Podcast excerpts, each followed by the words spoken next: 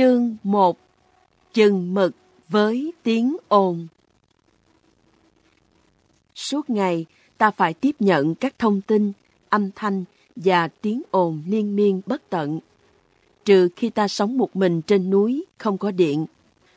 Cho dù không có ai nói với ta, và ta cũng không đang nghe đài hoặc bất kỳ chương trình truyền thanh nào khác, thì cũng có những bản thông tin, quảng cáo, những cuộc điện thoại, tin nhắn, các loại truyền thông đại chúng, màn hình máy tính, hóa đơn, những tờ rơi, cũng như những ngôn từ và âm thanh từ nhiều phương tiện khác nhau, đang cố chen vào đời sống của chúng ta. Đôi khi ở sân bay, ta không thể tìm được một góc nào không có màn hình TV đang chiếu ầm ĩ. Buổi sáng của ta trôi qua bằng tweet, tin nhắn, trò chơi điện tử và cập nhật thông tin trên điện thoại cầm tay. Cho dù có những giây phút hiếm hoi không có âm thanh, ngôn từ hay những thông tin đến từ bên ngoài, thì đầu óc chúng ta cũng đầy ắp những suy nghĩ liên miên không dứt. Như vậy, nếu có, thì chúng ta có được bao nhiêu phút yên lặng thật sự mỗi ngày? Yên lặng là một điều thiết yếu. Chúng ta cần yên lặng, như cần không khí, như cây cần ánh sáng. Nếu tâm trí chúng ta đầy ắp những ngôn từ và suy nghĩ, thì chúng ta sẽ không có không gian. Những người sống trong đô thị sẽ dần trở nên quen thuộc với những tiếng ồn chung quanh, như tiếng reo hò, tiếng còi xe hoặc tiếng nhạc ầm ĩ. Tuy nhiên, đôi khi chính những tiếng ồn không dứt đó lại là thứ làm cho ta yên tâm. Tôi biết một vài người bạn khi đi về những miền quê vào ngày cuối tuần hoặc đến các khóa tu thiền, thấy im lặng thì sợ hãi và không yên được. Họ không thấy an toàn và thoải mái vì họ đã quen với những tiếng ồn liên miên bất tận. Cây không thể phát triển được nếu không có ánh sáng. Người ta cũng không thở được nếu không có không khí. Tất cả mọi thứ sống được đều cần có không gian để trưởng thành và phát triển. Nỗi sợ im lặng Tôi có cảm giác rằng nhiều người trong chúng ta rất sợ sự im lặng. Chúng ta luôn luôn tìm kiếm một thứ gì đó như sách báo, âm nhạc, radio, TV, thậm chí là những suy nghĩ để nhét vào đầu, để lấp đầy không gian trong ta. Nếu biết yên lặng là không gian rất quan trọng cho hạnh phúc của ta, thì tại sao ta không kiến tạo thêm những thứ đó cho đời sống của mình? Một trong những học trò lâu năm của tôi, có một người bạn trai rất tử tế, biết lắng nghe và không nói quá nhiều. Tuy nhiên, ở nhà, anh ta luôn luôn phải mở radio hay TV lên, và lúc nào ngồi ăn sáng cũng có một tờ báo đặt trước mặt. Tôi biết một người phụ nữ có đứa con gái rất thích đến chùa ngồi thiền. Thường động viên cô đi chung.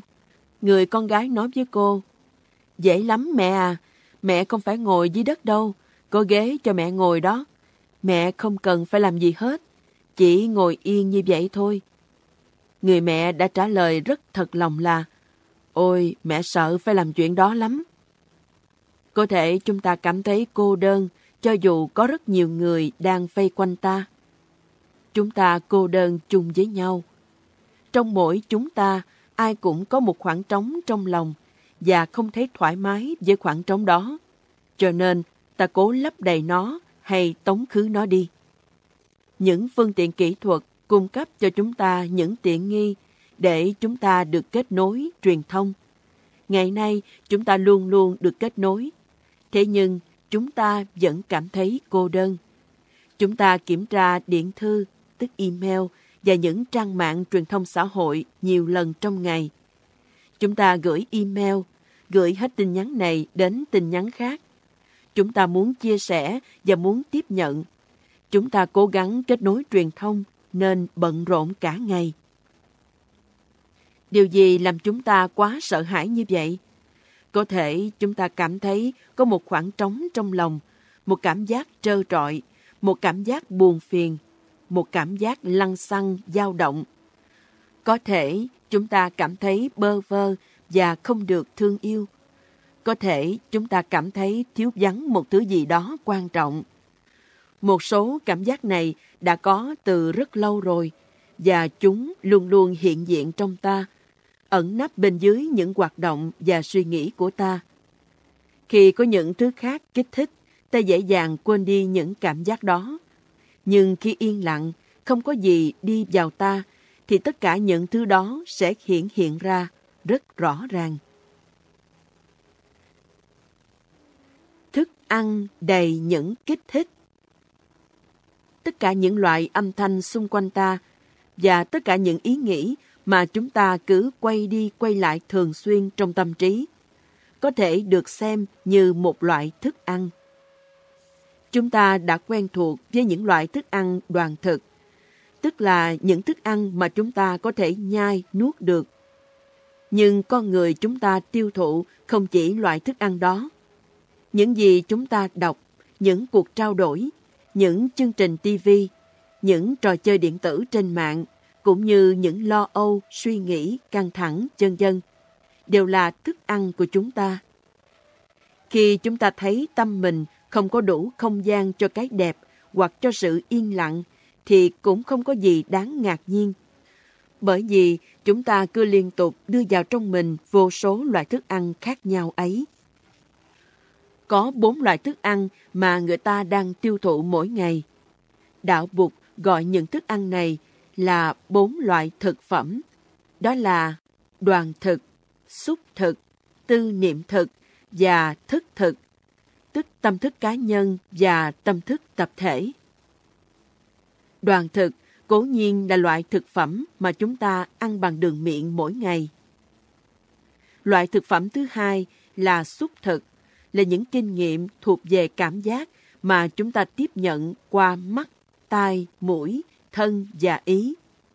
Loại thực phẩm này bao gồm những gì ta nghe, ta đọc, ta ngửi hoặc xúc chạm, kể cả những cuộc điện thoại, những tin nhắn, tiếng xe bus ngoài đường và những bản quảng cáo mà ta đọc khi đi ngang qua.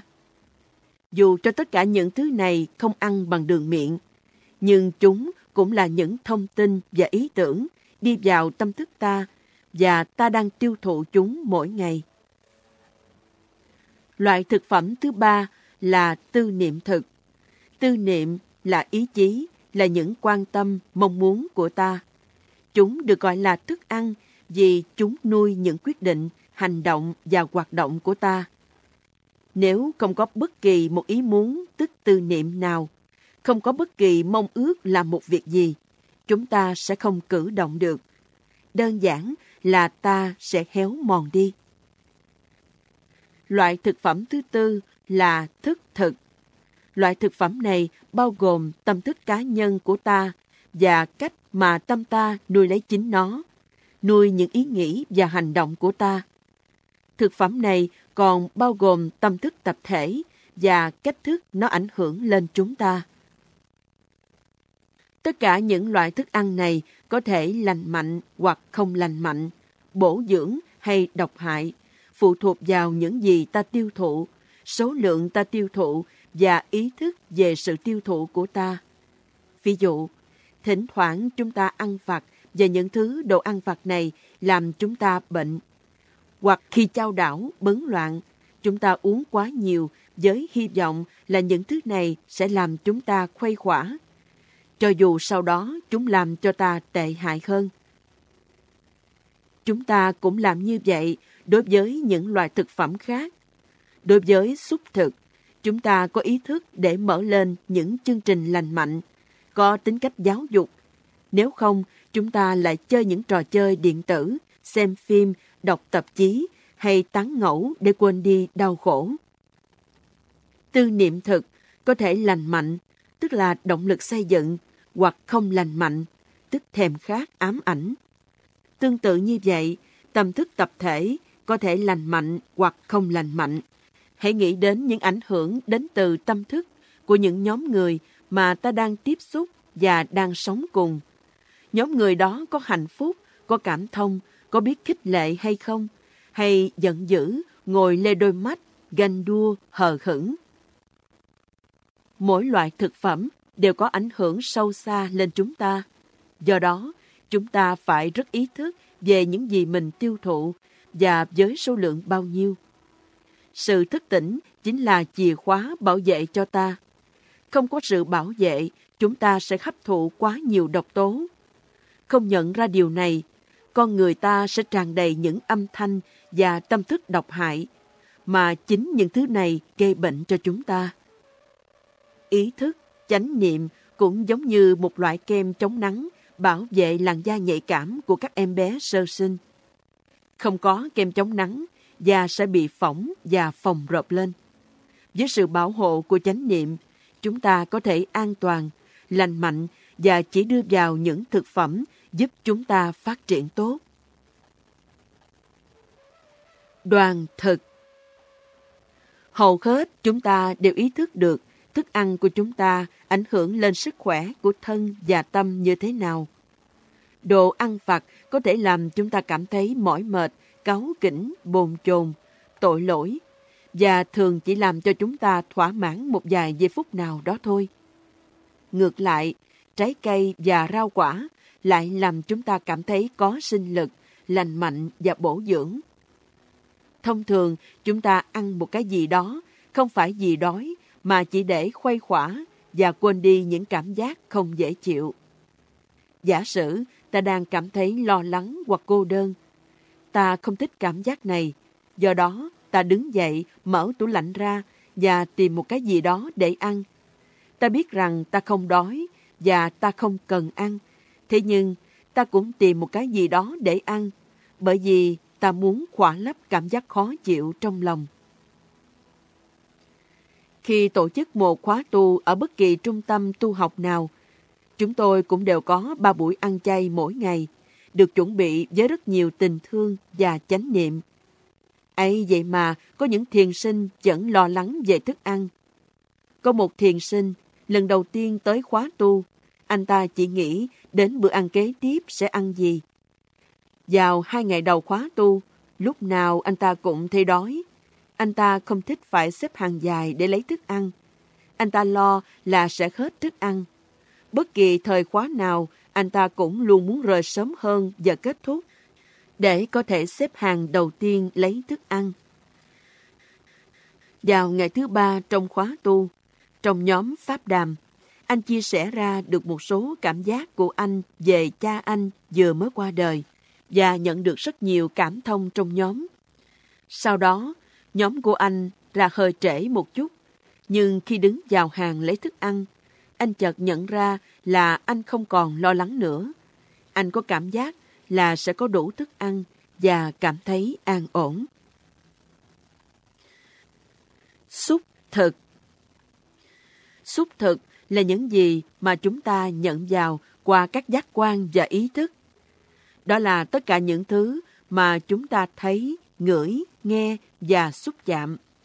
Những âm thanh bên ngoài như những cuộc trao đổi, chuyện trò, giải trí và âm nhạc đều thuộc vào nhóm thức ăn này. Những gì chúng ta đọc, những thông tin chúng ta nghe cũng là một dạng của xúc thực. Có thể ảnh hưởng của xúc thực lên thân tâm ta còn nhiều hơn đoàn thực. Chúng ta có thể cầm một tờ báo lên đọc hoặc vào mạng để xem ảnh và nghe nhạc. Chúng ta muốn kết nối với mọi người, với thế giới và muốn biết tin tức. Ta muốn một sự thoải mái. Đó là những lý do chính đáng để tiêu thụ xúc thực. Nhưng thường thì mục đích thật sự của chúng ta trong những giờ phút đó chỉ là để trốn chạy chính mình và khỏa lấp những đau khổ trong lòng. Khi chúng ta nghe nhạc, đọc sách hoặc cầm một tờ báo lên, thông thường không phải vì chúng ta cần những hoạt động hoặc thông tin đó. Chúng ta thường làm những điều đó một cách máy móc, có lẽ vì chúng ta đã quen nó hoặc muốn giết thời gian và lấp đầy cảm giác trống vắng khó chịu. Có thể chúng ta làm điều đó để tránh đối diện với chính mình. Nhiều người trong chúng ta sợ phải trở về với chính mình vì không biết cách xử lý những nỗi khổ niềm đau trong lòng Do đó, chúng ta luôn cố tìm kiếm thêm và thêm nhiều những loại thức ăn xúc thực để tiêu thụ. Những gì ta cảm và nhận thức đều là ta. Nếu ta giận dữ, thì ta chính là sự giận dữ. Nếu ta thương yêu, thì ta là tình thương. Nếu ta ngắm nhìn một ngọn núi tuyết, thì ta là núi. Khi ta mơ, thì ta là giấc mơ. Mới đây, một cậu bé đã thú nhận với tôi rằng em chơi trò chơi điện tử ít nhất là 8 giờ đồng hồ một ngày. Em không thể dừng lại được. Ban đầu, em chơi chỉ để quên đi những cảm giác buồn chán về cuộc sống khi em cảm thấy những người trong gia đình, trong trường học và trong cộng đồng sinh sống không hiểu em. Nhưng bây giờ em đã nghiện trò chơi điện tử. Lúc nào em cũng nghĩ đến nó, cho dù những lúc không chơi. Nhiều người trong chúng ta cũng rơi vào những trường hợp tương tự như vậy. Chúng ta cố gắng lấp đầy nỗi cô đơn trống vắng trong lòng bằng những thức ăn xuất thực.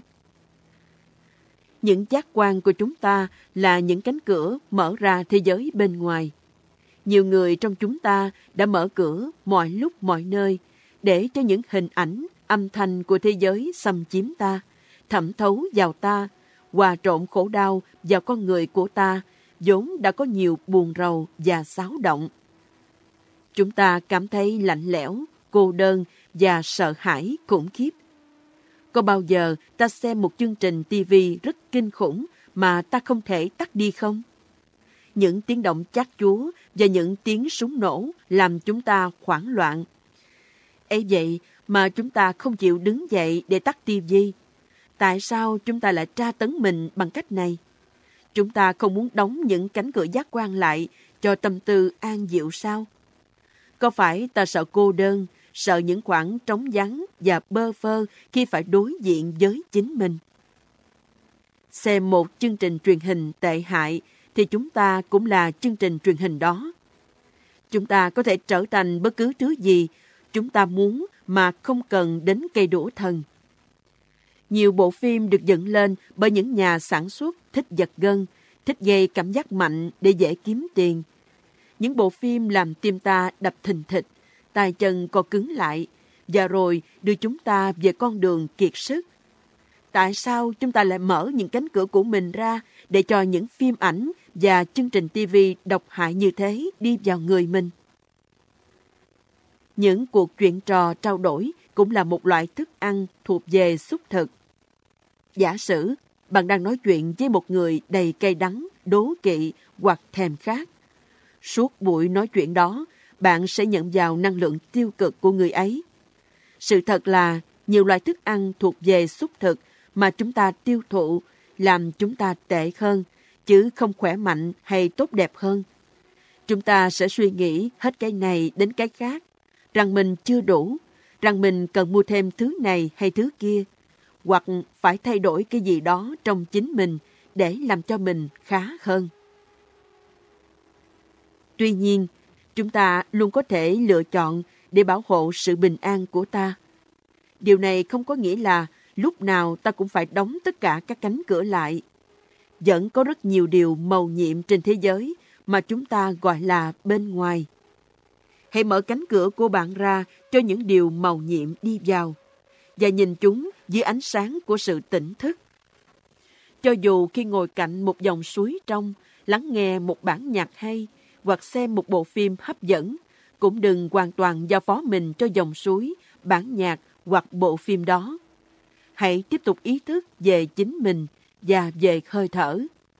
Khi ánh mặt trời tỉnh thức soi chiếu trong bạn, bạn có thể tránh được hầu hết những hiểm nguy.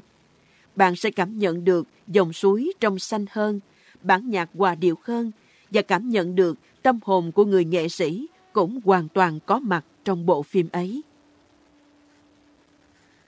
Tư niệm thực Tư niệm thực là loại thực phẩm thứ ba, là ước muốn, là động lực thúc đẩy ta làm điều gì đó. Nó nuôi ta và dẫn ta tới kết quả. Những huyên náo chung quanh ta, dù là quảng cáo, phim ảnh, trò chơi điện tử, âm nhạc hay những cuộc chuyện trò, dân dân, đều gửi đến cho chúng ta những thông điệp là chúng ta nên làm gì, chúng ta nên như thế nào, thành công ra sao và trở thành ai. Bởi do tất cả những khuyên náo đó mà khiếm khi ta để tâm đến những mong ước đích thực của ta. Chúng ta làm nhưng không có sự chú tâm vì không có đủ không gian hoặc sự tĩnh lặng cần thiết.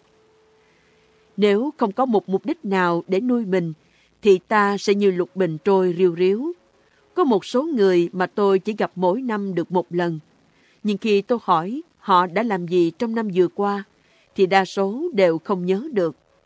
Đa số chúng ta có khi cũng có thời gian trôi qua như vậy, ngày này sang ngày khác, tuần này sang tuần kia, thậm chí tháng này sang tháng nọ, như trong một màn sương mù mịt.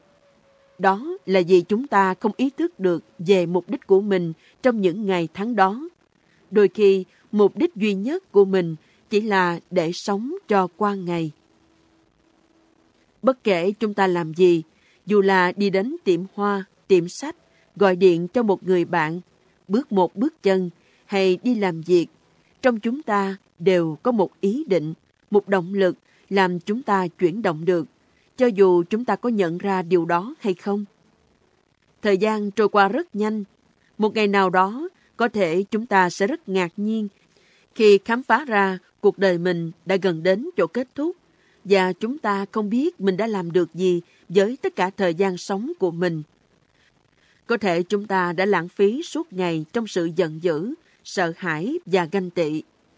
Chúng ta ít khi tự tặng cho mình đủ thời gian và không gian để nghiền ngẫm rằng mình có đang làm những gì mà mình muốn làm nhất trong đời mình không? Hay mình có biết đó là điều gì chưa? Tiếng ồn trong đầu và xung quanh chúng ta đã át đi những tiếng nhỏ nhẹ bên trong. Chúng ta quá bận rộn làm gì đó mà hiếm khi dùng một chút thời gian để nhìn sâu và kiểm lại những ước mong sâu sắc nhất của mình. Tư niệm thực là một nguồn năng lượng mạnh mẽ, hùng hậu, nhưng không phải tư niệm thực nào cũng xuất phát từ trái tim. Nếu mong muốn của ta chỉ là làm ra một số tiền khổng lồ, hoặc có một số lượng người theo dõi trên trang Twitter lớn nhất, thì có thể điều này sẽ không dẫn ta đến một cuộc sống hạnh phúc. Có nhiều người có rất nhiều tiền bạc và quyền lực mà vẫn không hạnh phúc, vẫn cảm thấy cô đơn. Họ không có thời gian để sống đời mình một cách xác đáng. Không ai hiểu họ và họ cũng không hiểu bất kỳ ai. Để trải nghiệm trọn vẹn cuộc sống này với tư cách một con người, tất cả chúng ta cần phải tìm cho ra mong ước sâu sắc nhất của mình để thực hiện những điều lớn lao hơn cái bản ngã cá nhân. Điều này có thể là động lực mạnh mẽ để thay đổi cách sống của ta, giúp ta tìm được sự lắng dịu từ những tiếng lao xao đầy ắp trong đầu. Có thể chúng ta sống cả đời để nghe những tiếng nói trong lòng hay tìm kiếm những tin tức bên ngoài mà chưa từng nghe được mong ước sâu sắc nhất của mình. Ta không cần phải là một tu sĩ hoặc một kẻ tử vì đạo để làm điều này. Nếu có đủ thời gian và sự yên lặng để lắng nghe kỹ càng chính mình, chúng ta có thể tìm ra trong lòng mình một mong ước mạnh mẽ là giúp đỡ người khác, mang tình thương và từ bi đến cho cuộc đời, hoặc tạo ra những chuyển đổi tích cực cho thế giới. Cho dù công việc của ta là gì, cho dù ta có đang lãnh đạo một tập đoàn doanh nghiệp, phục vụ thức ăn, dạy học hay chăm sóc người khác, nếu chúng ta có được một sự hiểu biết rõ ràng, mạnh mẽ về mục đích của mình và sự liên hệ giữa mục đích này với công việc của ta, thì đó có thể là một nguồn vui lớn lao cho đời ta. Tâm thức cá nhân cho dù chúng ta có nhìn hết những thức ăn cảm giác, cắt đứt hết những tiếng động bên ngoài và những thông tin đưa vào ta, ta vẫn đang tiếp tục tiêu thụ một nguồn thực phẩm tiềm tàng. Đó chính là tâm thức của ta. Tâm thức này cùng với tâm thức tập thể là nguồn thực phẩm thứ tư. Khi chúng ta hướng sự chú tâm vào những yếu tố tâm thức nào đó, thì có nghĩa là chúng ta cũng đang tiêu thụ chúng. Giống như đối với những bữa ăn, những gì chúng ta tiêu thụ từ tâm thức mình có thể lành mạnh hay độc hại. Ví dụ, khi chúng ta đang có một suy nghĩ giận dữ, độc ác, và chúng ta cứ lặp đi lặp lại suy nghĩ đó trong tâm, là chúng ta đang tiêu thụ thức ăn độc hại. Ngược lại, nếu chúng ta ghi nhận những cái đẹp trong ngày, cảm giác biết ơn về sức khỏe của ta và tình thương ta dành cho những người chung quanh, thì chúng ta đang tiêu thụ thức ăn lành mạnh. Mỗi người trong chúng ta đều có khả năng hiểu biết, thương yêu, từ bi và tha thứ. Nếu chúng ta biết cách gieo trồng những yếu tố này trong tâm thức, thì tâm thức có thể nuôi dưỡng ta với loại thức ăn lành mạnh này, làm cho ta cảm thấy rất sung sướng và mang lại lợi lạc cho những người chung quanh. Tuy nhiên, trong tâm thức mỗi người cũng có những hạt giống của ám ảnh, lo lắng, tuyệt vọng, cô đơn và hờn tuổi. Nếu ta tiêu thụ những thức ăn xúc thực mà làm tăng trưởng những yếu tố tiêu cực này trong tâm thức, như đọc truyện giật gân, chơi trò chơi điện tử bạo động, dành hết thời gian lên mạng để so đo ganh tị với những gì người khác đã làm, hay tham gia vào những cuộc chuyện trò vô bổ, thì sự giận dữ, tuyệt vọng, ganh tị sẽ trở thành những năng lượng lớn mạnh hơn trong tâm thức ta. Như vậy là ta đang gieo trồng loại thức ăn không lành mạnh này vào chính tâm ta. Cho dù sau đó ta có tránh xa những quyển sách hoặc trò chơi điện tử trên máy vi tính, tâm ta vẫn tiếp tục lui tới và tiêu thụ lại những yếu tố độc hại đó từng giờ, từng ngày và từng tuần sau đó. Bởi vì ta đã tưới tẩm những hạt giống tiêu cực đó vào trong tâm thức ta. Có những loài cây có thể làm ta lâm bệnh, như cây độc cần hoặc cây cà độc dược. Nếu ăn chúng, ta sẽ bị ngộ độc. Thường thường, người ta không chú ý trồng những cây này trong giường. Tương tự như vậy, ta có thể chọn lựa gieo trồng những điều lành mạnh để nuôi dưỡng tâm thức ta. Thay vì những thứ độc hại sẽ làm ta tàn hại và khổ đau. Dù có ý thức hay không, thì ta cũng vẫn tiếp tục tưới tẩm cái này hay cái kia trong tâm mình. Và chắc chắn chúng ta sẽ tiêu thụ lại sau đó. Những gì ta tưới tẩm và tiêu thụ một cách vô thức có thể hiện lên trong những giấc mơ của ta, biểu hiện qua những điều mà ta buộc miệng nói ra trong những cuộc chuyện trò. Và rồi sau đó ta tự hỏi, điều này đến từ đâu trong thế giới này? Nếu không chú tâm vào những gì ta đang đưa vào trong mình và nuôi dưỡng tâm mình, ta có thể gây ra rất nhiều tổn hại cho chính bản thân và cho các mối liên hệ. Tâm thức tập thể Cùng với tâm thức cá nhân, chúng ta còn tiếp nhận tâm thức tập thể, cộng đồng. Cũng giống như Internet được hợp thành từ nhiều trang web cá nhân, tâm thức cộng đồng cũng được hợp thành từ nhiều tâm thức cá nhân. Mỗi tâm thức cá nhân chứa đựng tất cả những yếu tố của tâm thức cộng đồng.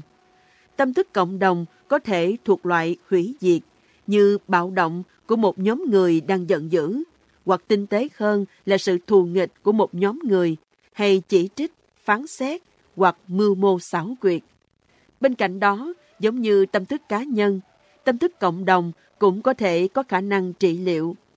Ví dụ như chúng ta đang cùng với những người bạn dễ thương, những người trong gia đình hoặc một nhóm người khác, thưởng thức hoặc nhận định những giá trị âm nhạc, nghệ thuật hoặc thưởng ngoạn thiên nhiên.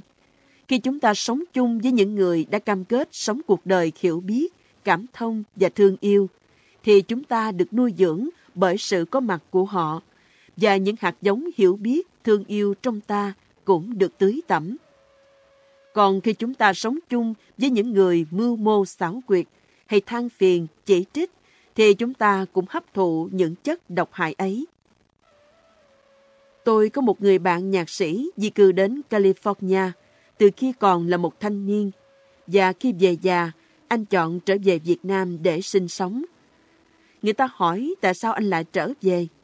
Ở California, ông có thể ăn bất cứ thứ gì ông muốn, làm bất cứ điều gì ông thích. Bệnh viện cũng rất tốt, đầy đủ những phương tiện y khoa. Ông có thể mua bất cứ nhạc cụ nào ông cần. Ông có tất cả mọi thứ. Vậy tại sao ông chọn trở về Việt Nam?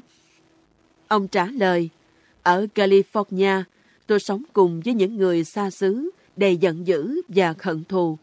Mỗi lần đến thăm ông, họ đầu độc ông bằng sự oán giận của họ. Ông không muốn tiếp nhận thêm những cơn thịnh nộ và cay đắng trong những năm quý giá còn lại của cuộc đời ông. Vì vậy, ông phải cố tâm tìm kiếm một nơi để được sống với những người hạnh phúc, biết quan tâm và thương yêu nhau. Nếu chúng ta sống ở một nơi đầy bạo lực, sợ hãi, giận dữ, tuyệt vọng, chúng ta sẽ tiêu thụ năng lượng tập thể của những giận dữ và sợ hãi này, dù chúng ta không muốn.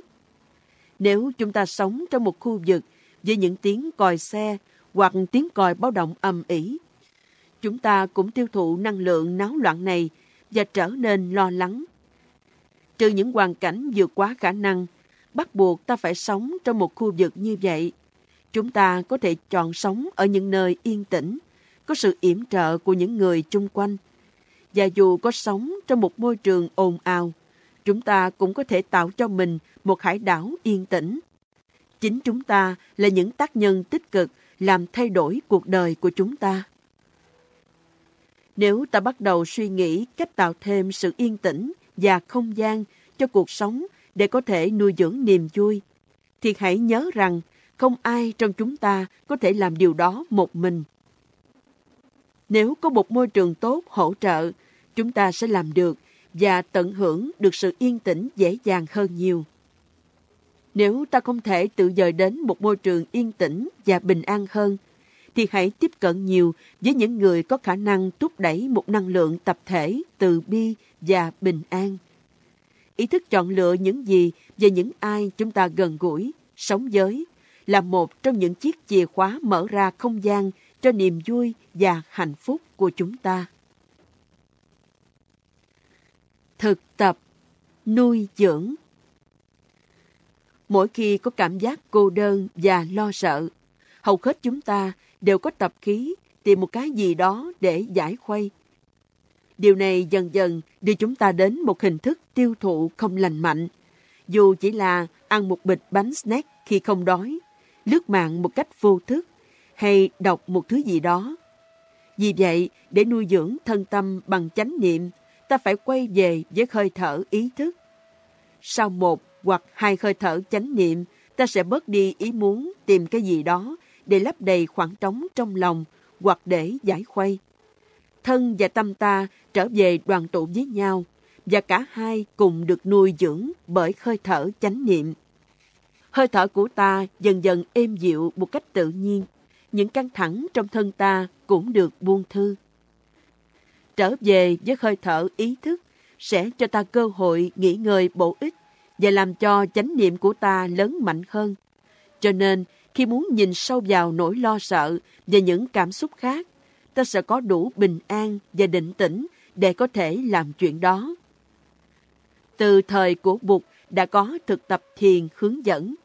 Khi ngồi hoặc đi, chúng ta có thể thực tập theo những bài tập sau đây. Khi tọa thiền, điều quan trọng là ta cảm thấy thoải mái, giữ cột sống cho thẳng và thư giãn. Chúng ta có thể ngồi trên một chiếc gối với hai chân bắt chéo nhau, hoặc ngồi trên ghế đặt hai bàn chân chạm đất. Khi thở vào hơi thở đầu, ta nói thầm câu đầu tiên. Khi thở ra, ta nói thầm câu thứ hai với những hơi thở vào ra tiếp theo. Ta có thể chỉ cần sử dụng những từ khóa. Thở vào, tôi biết tôi đang thở vào. Thở ra, tôi biết tôi đang thở ra. Vào, ra. Thở vào, hơi thở của tôi đã sâu hơn. Thở ra, hơi thở của tôi đã chậm hơn. Sâu, chậm. Thở vào, tôi ý thức về thân thể tôi. Thở ra, tôi làm cho thân thể tôi trở nên an tịnh. Ý thức về thân, an tịnh. Thở vào tôi mỉm cười. Thở ra tôi buông thư. Mỉm cười, buông thư. Thở vào tôi an trú trong giây phút hiện tại. Thở ra tôi tận hưởng giây phút hiện tại. Giây phút hiện tại, tận hưởng.